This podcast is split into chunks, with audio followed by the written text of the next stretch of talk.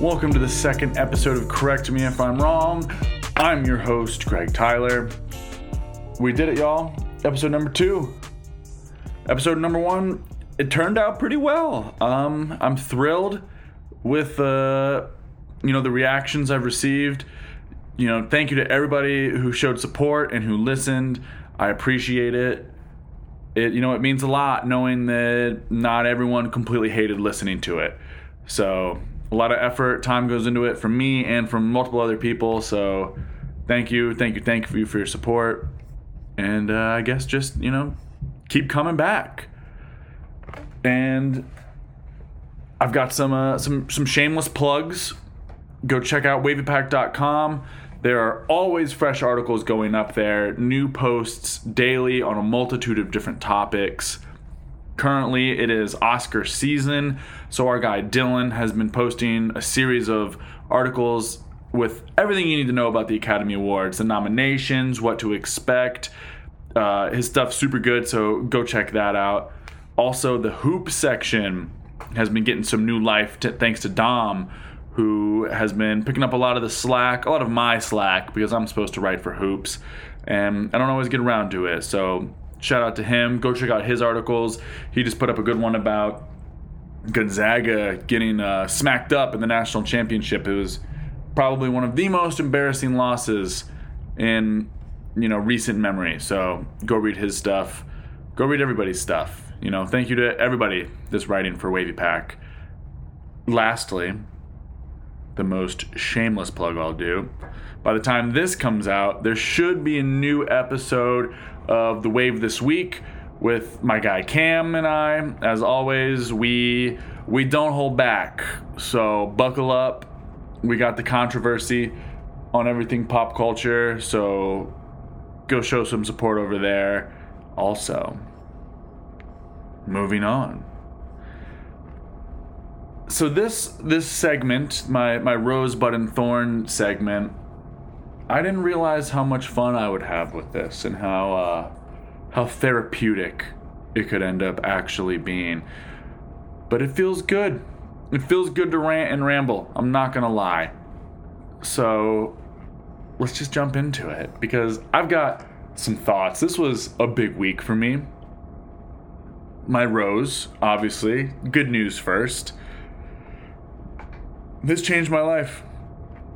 I know, I know. Bold statement to make, but it did. I got an electric toothbrush.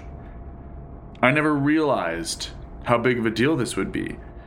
I have to move my hand like 75% less while brushing now. You just squirt a little bit of toothpaste on there, you gotta stick it in your mouth, and it just goes. It does it. You just kind of, you know, pull it along. It's fantastic. My teeth have felt cleaner than they probably ever have been in my entire life. And I'm 28. I'm 28 and I'm finally finally learning how to clean my teeth, guys. So, shout out to electric toothbrushes. Um, you know, I don't really like to go to the dentist. The dentist makes me nervous and I avoid things that make me nervous. So, I think this toothbrush is going to cut down on how horrible the dentist has to be. So, I don't know. Maybe, you know, this is just proving how lazy I am, that I'm thrilled about I, brushing my teeth being easier, but hey, now I have extra time to confront those thoughts, and I'm one step closer to nirvana. So if you want to be enlightened, get an electric toothbrush. Get like me. My bud. The thing I'm looking forward to is, for me, prepare to be jealous, everyone. But next week is spring break. Am I in school? No. Am I a grown man getting a spring break? Yes, because I work at a school. That's right. I think I said it last week. I work at a high school. Um, it's you know it's rewarding. People always ask, is it rewarding helping kids? Sure, it's rewarding, but you know what's more rewarding is a week off of work uh, to recuperate. And I'm you know I'm excited, and it's funny. Um, you know everyone's super excited about it. All the teachers. So I'm not the only one. I'm not a jerk by saying a week off is more rewarding than working with the children. So maybe I am. Whatever. Doesn't matter to me. I'll be chilling, taking a week off. Am I going anywhere? No, because COVID. No, that's a great excuse. No, I don't. I don't even know where I would go for a spring break. Cabo? I don't know. Where do y'all go? Let me know. My thorn. I'm not gonna lie, had a good week. There wasn't a lot of thorny things that happened to me. But the one thing that did happen, it might not seem that bad, but to me, it hurt. It sucked. And it happened at work. I know, two weeks in a row where the thorn comes from work. Well, surprise, it's work. So the kids were getting to watch a movie for, for class, which is great because that means I get to watch a movie. And I was super pumped because these kids are cultured and they picked Indiana Jones and the Last Crusade, which is one of my favorite films. So I was all jazzed up to sit back and relax. I even brought some snacks to school. Like I was all on board for this. But we're living in a pandemic. COVID is real. And so everything in school for us is happening over Zoom. And that means that the internet was involved and it's not always reliable. So the sound, the sound for Indiana Jones was so off. I'm talking like a three second delay. So people's lips are moving, blah, blah, blah. Three seconds later, we're getting the audio. And I had to spend two hours watching this film with bad audio, which, sure, is it the worst thing in the world? No. I know a lot of you are thinking that sounds way better than sitting there writing a report for your boss, blah, blah, blah, crunching numbers. Yeah, that part was better, but the part that wasn't better was the 15 year old sitting next to me reminding me every two minutes the sound's off. Hey, the sound's off. Did you see the sound's off? Look, his lips are moving, but the sound's not coming. I know, man. I know. I see it too. And so I had to spend two hours being told that the sound was off for Indiana Jones, one of my favorite movies. But hey, I'm a silver linings kind of guy. And so if that was the worst part of my week, like I said, I had a pretty good week. And when you got a week off to look forward to, complaints are at an all time low, y'all. So we feeling good. But unfortunately, That's right. This is a roller coaster of emotions I'm taking you guys on. There was another really weird thing about my week. I couldn't put this as my thorn because it wasn't necessarily bad. It might be bad. It could be the thorn for next week, but I wanted to share it with you anyways. So, I was having a conversation with two coworkers. Yeah, two of them. So me and two of my coworkers and uh, we're just like talking about the vaccine because out here, you know, I'm, I'm eligible. All all people that uh, you know, frontline workers, um, healthcare, people that work in schools, we're all eligible. And I was saying that I really don't want to get the vaccine. But that was only the first half of my sentence. And before I was able to finish the, the second half of it, which was because I'm terrified of needles and I always pass out when I get a shot you know, that was going to be my follow up. But before I could get to that, both of them were jumping down my throat, reciting the COVID facts to me. And at that point, it was too late.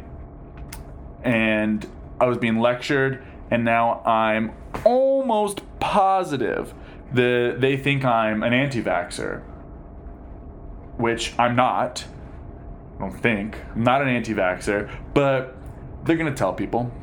It's to be a a point of gossip at work for a little while. And now I'm a little bit worried that I might be labeled as the anti-vaxer guy at work. And so it could this could be the future thorn. But I I might just lean into it. Maybe I will just become the anti vaxxer guy. Because at this point, even if I do go and get the vaccine, I don't think they're going to believe me.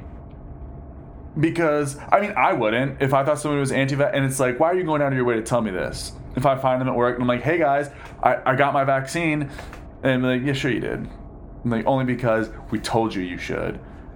And it's a little bit of a lose-lose situation and maybe I lean into being an anti vaxxer and just pretend.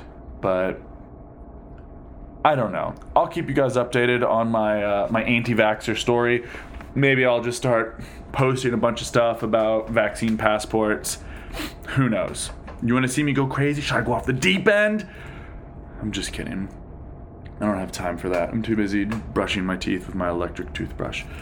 Um, but, anyways, this day in history, the segment where I educate all of you, and you all have to trust that I know what I'm talking about. But do I? I who knows? I you know I read things. Do I totally understand them? No, not always. But this day in history, April 7, actually a very poppin' day throughout the years. So the first thing to touch on on April 7 is that it is the day that historians agree that Jesus Christ was crucified. The year 30, the death of Jesus on April 7. And I promise I won't go into another long Bible related rant and explanation because I know I did that last week. But when you grow up in a very conservative Christian community like I did, everything comes back to the Bible. So I, I just can't help it. Like when I was a kid in school, I remember asking some of my teachers, you know, some tough questions. And if they didn't have a fully thought out answer or something they thought was sufficient enough to answer me, they would always just kind of default back to, well, you know, the Bible says this, the Bible says that, it's in the Bible, so that we do it that way because the Bible says so. And I was like, bro, this is algebra 2 class. Like, I'm trying to learn how to factor, and I don't remember anywhere in the Bible talking about that. And so now to this day, I still don't know how to factor because I was flipping through the New Testament looking for it when in reality it was in my algebra textbook, which I wasn't told to go and read. So, think, you know, things come back to the Bible. It's fun for me to talk about. It's, you know, I got a lot of good stories about it. So stay tuned. Also, some of the other things from April 7. It was uh, the crucifixion of Jesus Christ in the year 30, and it was also the same day that the movie The Sandlot was released in theaters, y'all. April 7, 1993, right out about a week or two after I was after I was born. So, you know, I'm an Aries.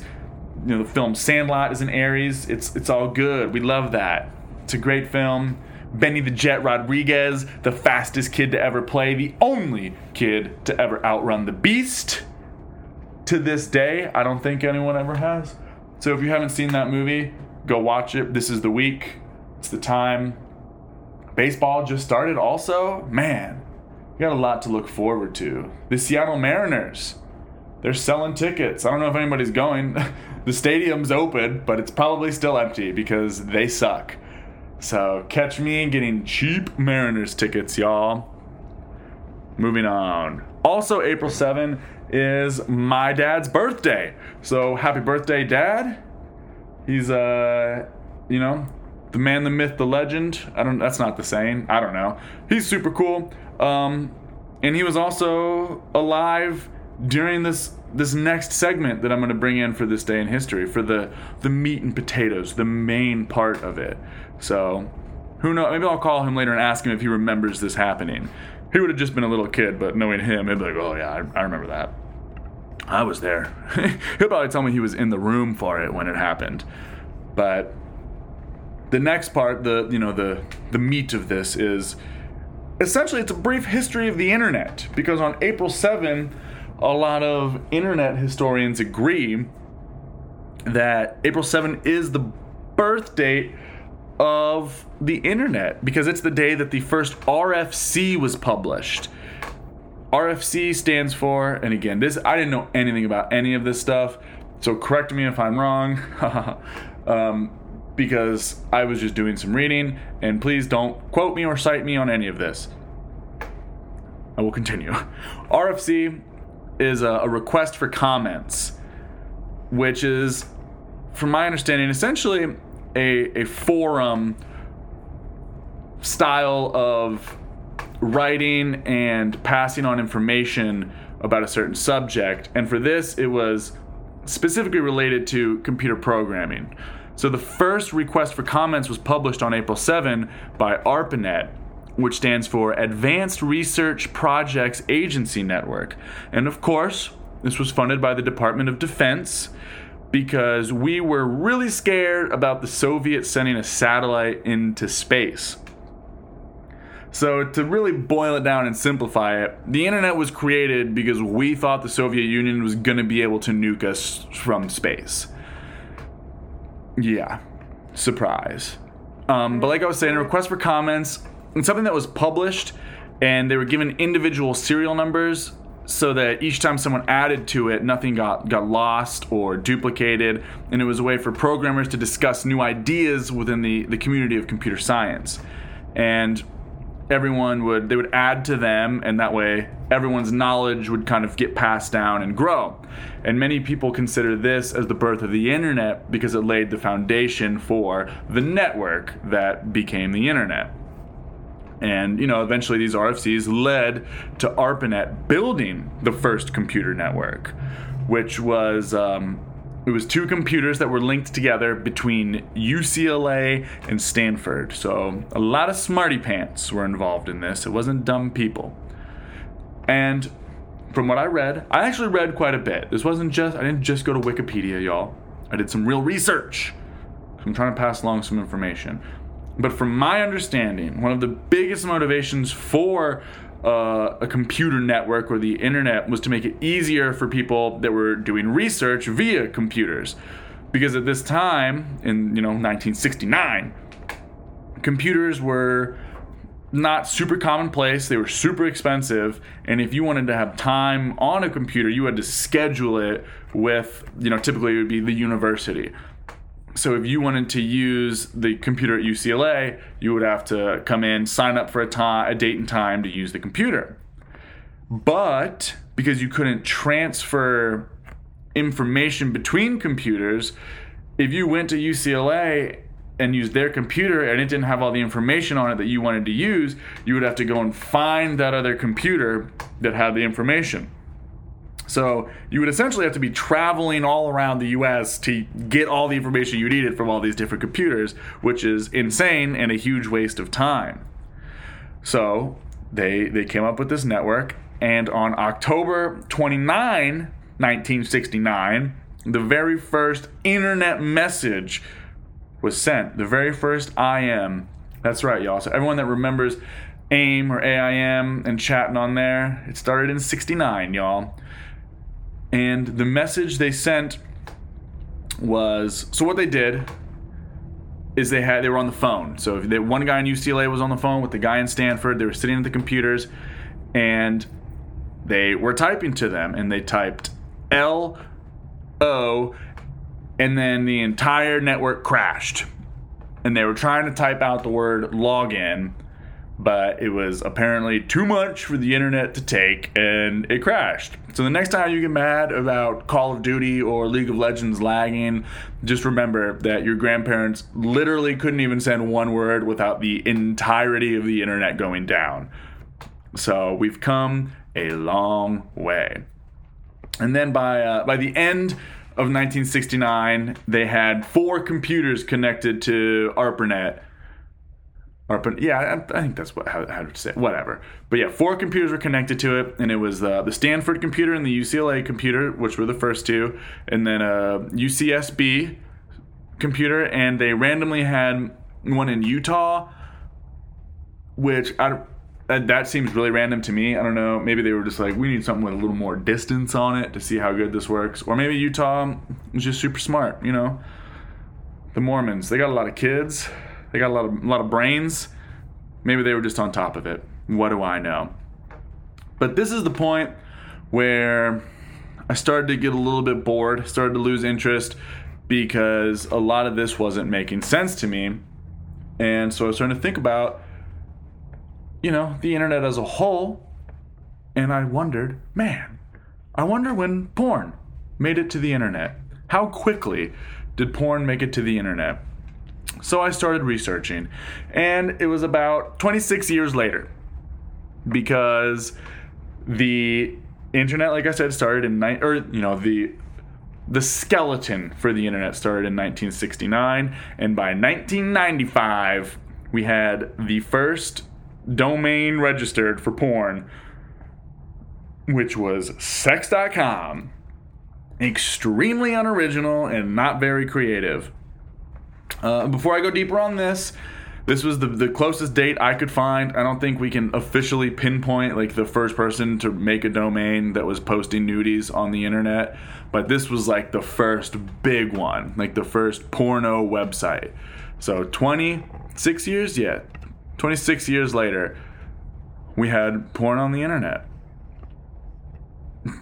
Which honestly, I thought it would have been quicker because, you know, people people like anyways um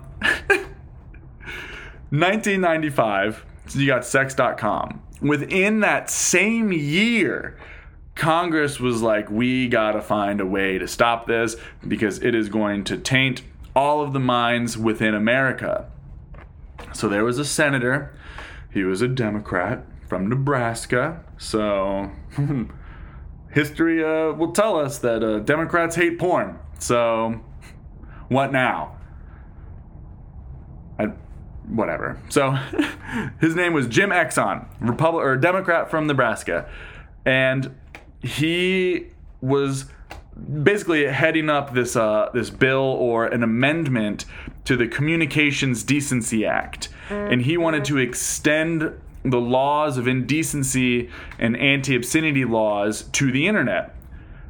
So basically, he was saying, you know, you can't be obscene in a public place. The internet is becoming a public place. You shouldn't be allowed to be obscene there either. And his call to arms within the Senate chamber was a little bit sus.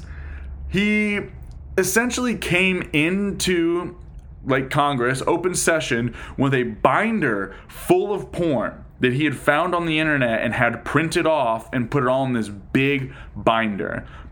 And he went on this whole speech about, you know, how bad porn is, and then he had it all right here, but it was too vile and grotesque to be shown in these hallowed halls of Congress. But then he follows it up with if anybody wants to come and look at it later, then stop by my office and I'll have the binder pretty bold move to invite people to come porn out in your office when they get off work. But either way, it worked. The Senate voted yes, and it was uh, signed into law by our boy Billy Clinton because I'm sure he assumed that the law would not apply to him because we all know he loved sex. But after about a year, the the porn industry was fighting back, you know, because business was booming the internet and porn they they go hand in hand. No matter you know, no matter how you feel about it, business was booming. And so about a year later, the Supreme Court got involved and they decided that the CDA or the uh, Communication Decency Act was unconstitutional because it was a violation of free speech. That's right the United States of America decided that we have a right to be naked on the internet. We have a right to own guns and be naked on the internet. God bless America. So, just like that, the porn industry was uh, essentially legitimized, and the rest is history, y'all. There, I see. I should have looked into that more about how much porn is actually being watched. I know I always see it. The Pornhub releases their their like year in review numbers and it is staggering. Staggering amounts of numbers, but it's always been staggering. I saw one uh like quote earlier when I was researching that I want to say they were saying like when cassettes came out that like 70% of cassettes were uh that were purchased were porn. I'll have to double check, so don't quote me on that. But pretty much as long as the internet's been around, or I guess as long as porn's been around, people have been buying it. So if you're if you're one of those people, you're not alone. Don't feel ashamed. Don't talk about it openly, you know. But you're not you're not alone. I'm sorry. This kind of this spiraled a little bit. Um, it is my goal to keep this family friendly, and you know sometimes history is a a little a little off color. So disclaimer: I'm not promoting nor condemning consuming internet pornography. I'm just here to report the facts. You know, I'm like a combination of CNN and Fox News. Um, no, I'm not. Never mind. I take that back. This is spiraling way more than I thought it would. But hey, next time you're at a party, I hope you can pull out one of these random facts about the birth of the internet or about uh, this guy, Jim Exon, who was looking at porn at work. If if you take anything away from it, just know that's what senators were doing back in 1995. They were all huddling up in Jim Exon's office, flipping through a binder of porn like Pokemon cards, and just having a good old time until they tried to ban it. So that concludes this day in history of April 7.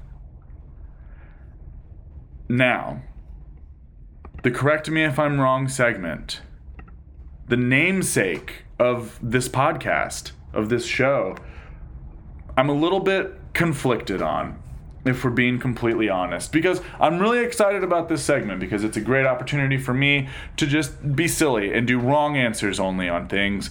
But at the same time, I feel somewhat obligated to not just be 100% giving people incorrect information because common sense is not that common anymore. And so my original solution to the problem was going to be I would do my spiel, my wrong answer spiel full of hilarious jokes that would make everyone die laughing. And then I would just read off the actual facts. But that feels really boring to me to just have to to fill it in afterwards. So I'm working on a solution.